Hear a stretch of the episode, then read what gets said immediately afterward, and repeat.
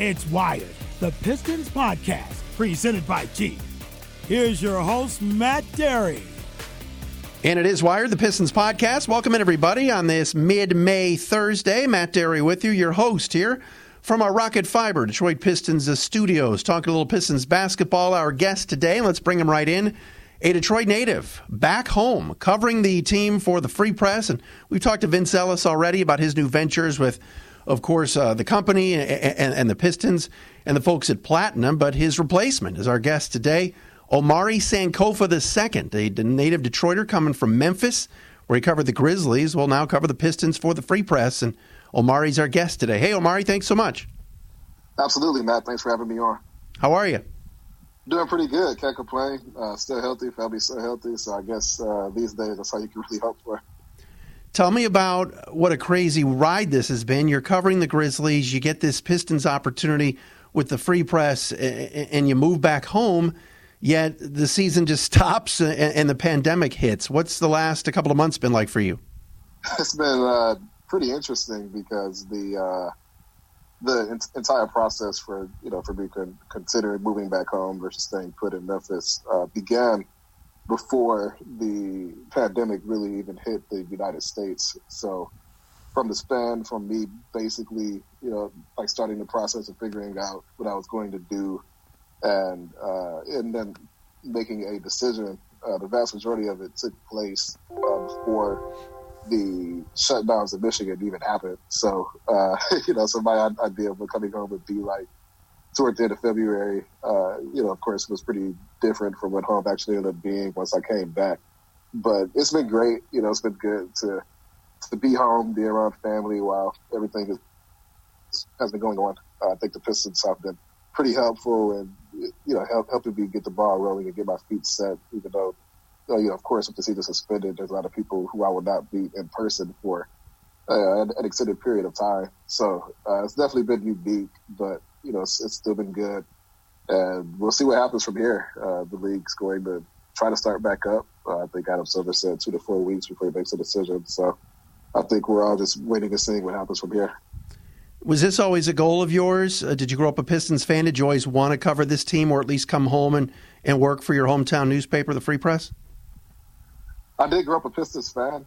Uh, I would say that uh, once I got down to, to Memphis, uh, you know, I didn't really have a, a broad plan to, to, come home. Of course, Vince Ellis was still the uh, writer at the Detroit Free Press. And, uh, you know, covering NBA is covering the NBA. And the Athletic was a good place to be. So, uh, you know, I wouldn't say that I was I was plotting, uh, you know, to come home in any sense. But I think on some level, I knew that if an opportunity to come home ever um, arise, it would be something that I would have to deeply consider. Uh, only because when you're a sports writer, you really don't have a lot of opportunities to go home. Uh, a lot of reporters move away, and uh, they remain away, you know, for potentially their entire career. So uh, it was something that I definitely had to think about. Uh, and then when Vince Ellis uh, stepped down in February, the Free Press was uh, pretty aggressive in figuring out what they wanted to do next. And my name came up, and then it kind of just went from there. So, uh, you know, so once they, they reached out, you know, I did realize, you know, it really would be good to go home. And it was something I had to consider.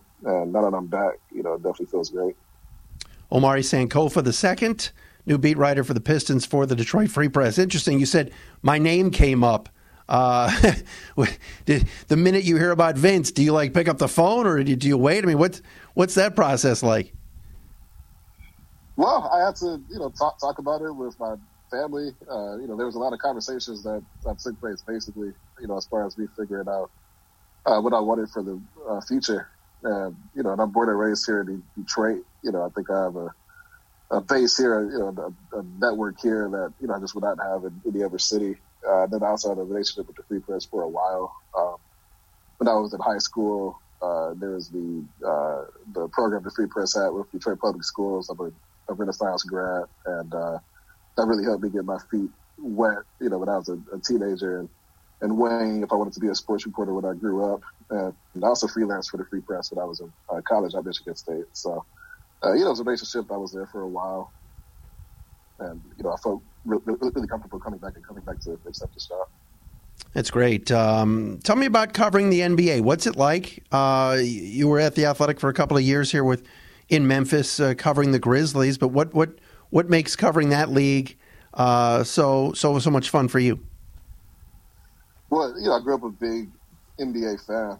You know, I think the NBA has always been the league I followed the most, and you know, especially as a kid, uh, my family has always watched uh, the Pistons and, and, the Lions first and foremost. And when you're a kid and the Pistons are winning 50, 60 games a year, uh, won a championship, and uh, the Lions are the Lions, and you know, no disrespect to the Lions, you know, I still watch the Lions, but you know, I think I think winning certainly impacts your fandom for a team, and it was much easier to watch uh, the Pistons growing up. So yeah, I think that's what started that fandom. Uh, pretty much by the time I was, you know, probably 11 or, or 12, I was following the entire league as a whole, you know, reading a lot of things online. You know, I remember reading Rosenberg and the Free Press. I read a lot of Bill Simmons. You know, I was consuming a lot of stuff. So uh, I think it, there was a sort of a natural passion there. Uh, you know, and then also, you know, like most kids who were born in the 90s, uh, Space Jam was sort of a monumental event for us, and I'm sure a lot of people could kind of credit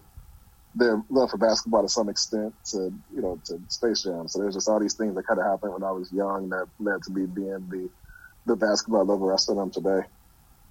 All right, who I got to get this out of the way because you, are a young guy. I love talking to you. Who wins, the Bad Boys if they played the Going to Work Pistons? Who you got? I'm going to take the Going to Work Pistons. I think because the league was a little bit bigger on three point shooting, and you know you had guys like Chauncey Sheed, Rip, um, you, you, you, had several guys on that team that were uh, at least average shooters, and I think that as physical as the Bad Boys were, uh, offensively, you know, the going to work Pistons probably just had a little bit more more juice to them just because of how the league trended. Now, if we're playing under the 1980s, and 90s rules, maybe the Bad Boys have the edge, but but I'm I'm gonna take the 2004 Pistons. I'm probably biased because I you know I watched that, that team more obviously, but but I think they just had a little bit more as far as offensive firepower that's what it comes down to. Hey man, just don't just don't say that in front of Rick Mahorn, okay? Omari saying, Omari for the second. then I guess he'll, uh, I, I, guess he'll have some words for me. So I guess we'll see. Well, he has words for everybody. So well, you're you're going to be welcome to the club rather quickly. All right, how much, Omari, have you had contact with the organization since you got here? And of course, you were starting, and the league was already um, was already on pause. So, what is that process like? Like, how, how can you get some contacts and, and, get to know people when you're doing everything virtually? How hard has that been for you? You know, it definitely makes it harder. You know, I think there's people who, you know, you obviously seek to talk to depending on what you're working on. Uh, you know, I've had, uh, I did a Q&A with Ed Stefanski uh, three weeks ago, just sort of about off-season plans. And then I talked to him last week for another story on when the Pistons can open up their practice facility and uh, you know, and that, and that's been helpful. And there's already some familiarity there because Ed, you know, used to work in the Grizzlies front office. You know, I knew people with the Grizzlies, and uh, you know, there are people who said, "Yeah, who was Detroit, you know, he's a good guy." So that was a, a big help there. Uh, but beyond that, you know, you definitely feel like your hands are tied in some extent because there's a lot of relationship building that happens at the arena. You know, at practices during games and whatnot. Uh, a lot of people that that you meet and you know and talk to and a lot of those people I won't be able to, you know, I, I actually be to talk to until things get back to normal. So, uh, you know, it definitely hurts, but, you know, you still have, uh, your phone, you know, you can call people. Uh, there's other ways to go about it. So I think it takes a little bit more creativity and front end work, but you can still get some things done. How, how has journalism changed here in, in 2020 than maybe when you started? And you and I were talking off air about your start at Michigan State and, and certainly learning uh, the ropes from some very, very good uh, professors there at MSU, and that's a great program. Uh, then going to Pittsburgh and Memphis. Uh, how have things changed in 2020 when it comes to journalism, and and how do those changes affect you? I think when I was coming uh, through Michigan State, you know, I think the industry as a whole, we knew that you know the future, uh, you know, would continue to change, go more digital. Uh, you know, obviously diversify your skill set in some ways, whether it's, it's video or podcasting or whatever it may be. I was at the student newspaper at Michigan State, the State News, for about three and a half years, and I did a ton of stuff there. So I think having that hands-on experience, along with whatever internships I did, prepared me pretty well. You know, just knowing the way the industry is trending and that you know even if you're great at your your job, very well sourced, uh, you know, if the the money isn't there, the money isn't isn't there. You know, so I think a lot of people who get into the industry now sort of accept that uh, you you need to get lucky. Basically, you know, you need to get lucky. You need to develop relationships. Uh, you need to uh, you know accept the fact that you know you can get up to ESPN and ESPN uh, laid off a lot of people three three years ago. Uh, so uh, that's sort of the reality now. It's just the stability just isn't there. You know, and I'm, I've definitely been thankful that you know I've had these doors open to me so early in my career. you know, because some people just haven't had that. You know, so I think you recognize that, but I also realize that you know you just have to work hard and and do your best. You know, stay diverse. Make sure you're always improving your skills and not just sort of honing in on one area just so that you can be more marketable. And I think that's the biggest thing now is just being as marketable as possible. Omari Sankofa the second, Free Press uh, New Pistons beat writer, uh, joining us here from our Rocket Fiber Studios, the Detroit Pistons podcast, brought to you by Jeep. It is Wired. Matt Dery with you.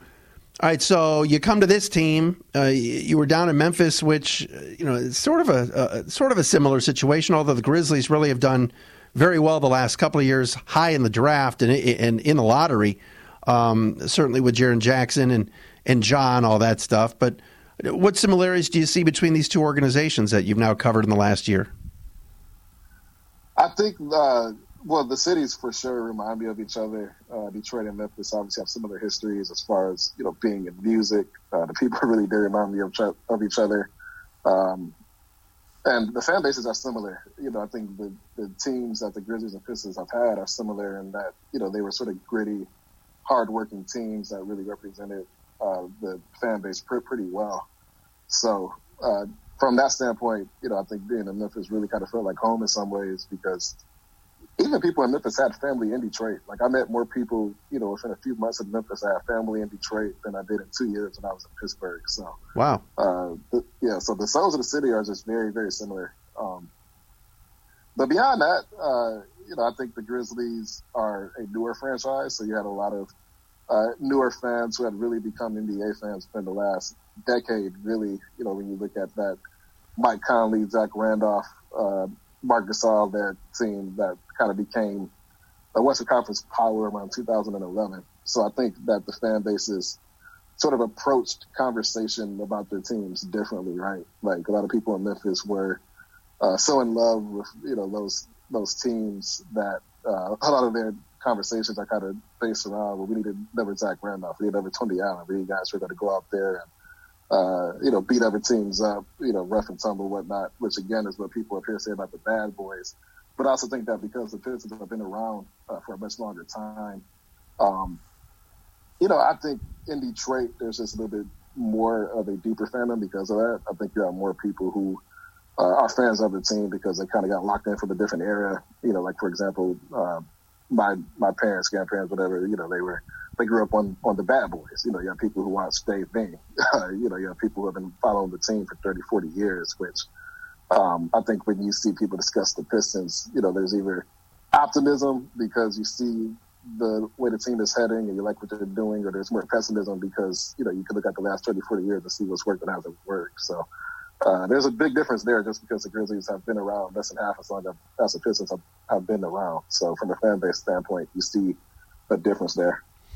Tell me about uh, your thoughts on this rebuild and, and where the Pistons are going right now. And of course, it started with the trade of Andre Drummond and sort of this declaration that that's the, the direction the organization is going. What uh, organization is going? What do you think? I think it makes sense. You know, the Pistons they, they had Drummond for the previous seven years, and you know they, they just couldn't build a team around him. They started off with Greg Monroe, and you know, and then you add Josh Smith to the core and you know you try these different looks, but after a while something doesn't work, and eventually you have to kind of change change direction. Uh, I think it's a unique circumstance because the team that's currently constructed was largely constructed by the Stan Van Gundy led regime, and they let go of Stan Van Gundy, you know, only a couple months after they traded for Blake. So uh, the current front office had to figure out what can we build around Blake, or do we pivot away? And since he, he didn't have health with Reggie Jackson missing games, with Blake having a season shut down in January, I think it makes sense, right? You know, Blake's 30 years old, and uh, the odds of you being able to form a contender around him uh, throughout the duration of his prime, whether that's three, four years from now, uh, the odds probably aren't that high. You know, you look at Giannis and the same confidence, and you know, and that's going to be a roadblock for a long time. So, uh, and I think it's natural that they got to this point. They need some luck in the lottery for sure because they haven't had a pick higher than seven since 2003, and you know, and obviously that, that pick was a miss. So. Uh, it's been a long time since this this team has drafted a franchise-changing talent. You have to go all the way back to Grant Hill. So uh, that's really what it boils down to. They have to get lucky in the lottery. You know, you got to get a couple franchise pieces that can lead you to that next uh, tier. So uh, the front office can can trade well. They can make good free agency signings. But at the end of the day, it's going to start with the draft. So I think that's the primary focus right now. What are your thoughts on some of the young pieces that we know, are, excuse me, are going to be around? Uh, Sekou, Bruce Brown, hopefully Christian Wood. Um, what do you think of some of those guys? I think they have a good base, and I think it's encouraging that this team has made a lot of minor moves that have paid off pretty well. You look at getting Bruce Brown in the second round of 2018, and he's become, you know, a genuinely good good player. You know, I think that's encouraging. You look at how they traded um, Reggie Bullock last year for to be, you know, he's become a rotation piece. That's encouraging. Uh, Luke Kennard, you know, he was a Stan Van Gundy pick, but I think when he's been healthy, he's shown that uh, he could play up to his potential. You know, I think he was a 12th overall pick. You know, that's a lottery pick. Uh, you know, he has the skill set to be a really good wing in the NBA for a long time. You know, he's a good shooter. He's a good ball handler. Uh, he can do some secondary playmaking. Uh, if he's healthy, that's a guy you want to keep around for a while you know, I think the jury's out on Sekou because he's so young, but he did show flashes last year. And, you know, it's beneficial to have a guy like that who you look at his three, four year trajectory and, you know, there's probably some confidence that he's going to be an NBA player, uh, which at 15, you know, that's, that's, that's pretty good value. You know, I don't know if he's the guy who will be a superstar, but yeah, if he's a rotation piece, then that's a, a pretty, pretty good pick. But they swung for the fences on that one, obviously. So, they're going to put a lot of resources in him to, you know, to get him from point A to point B, point C, and uh, and hope that he improves and that that pick pays off. You know, and then of course Christian Wood, he beat out Joe Johnson in the preseason and uh, looked like one of the best centers in the NBA for a while there. If you keep him and re-sign him and he continues to play up to that level, then that's another home run. So I think so far they've really done a good job of maximizing these sort of small moves that can pay off down the road. And uh, for this rebuild to succeed, and they're going to need to continue that trend. But they're off to a pretty solid start when you look at the young talent that they have. Omari, it was really great uh, visiting with you. Uh, congratulations on the new opportunity here, and hope to see you, man. This is uh, these are these are crazy times, and I, I, I, guess my last thing for you is: uh, Are you ready for whatever they throw at you? If they tell you we're gonna have a season in Vegas, we're gonna have a season in some giant bubble in Tampa, like, are you your bags packed? You ready to go? I'm ready. I mean, you know, outside of you know this existential threat of a virus wiping everything out, you know, I think the bubble idea, you know, has legs and you know certainly sounds fun. You know, if they do it in Vegas, if they do it in Disney or whatever, and if you know they allow media to travel, you know, I'll certainly be there. Uh, you know, we all have our fingers crossed and hope that the league can get up to the points where they can test everybody and keep everybody safe, because of course that's what this all kind of hinges on. But but I'm ready. You know, I've, I've been at home like everybody else, and yeah, I think we're all itching to get started. So, uh, you know, so I think fingers crossed, and hopefully Adam Silver can make the right call. All right, Omari, great to meet you. Thanks uh, for a few minutes, and uh, best of luck. Yeah, appreciate it, Matt, and uh, looking forward to one day meeting in person down the road. You got it. There he is, Omari Sankofa the second, the newest a writer here in town, Free Press, beat writer for the Detroit Pistons, taking over for Vince Ellis. Of course, uh, slid over to uh, go to work for the Pistons and Platinum. So it'd be great to see Vince and Omari and, and everybody uh, eventually here when we get back to some basketball. All right, everybody, that'll do it for another installment of Wired the Pistons podcast brought to you by Jeep from our Rocket Fiber studios. My name is Matt Dery. Stay safe, everybody, and hopefully we'll have some news for you soon on our next show.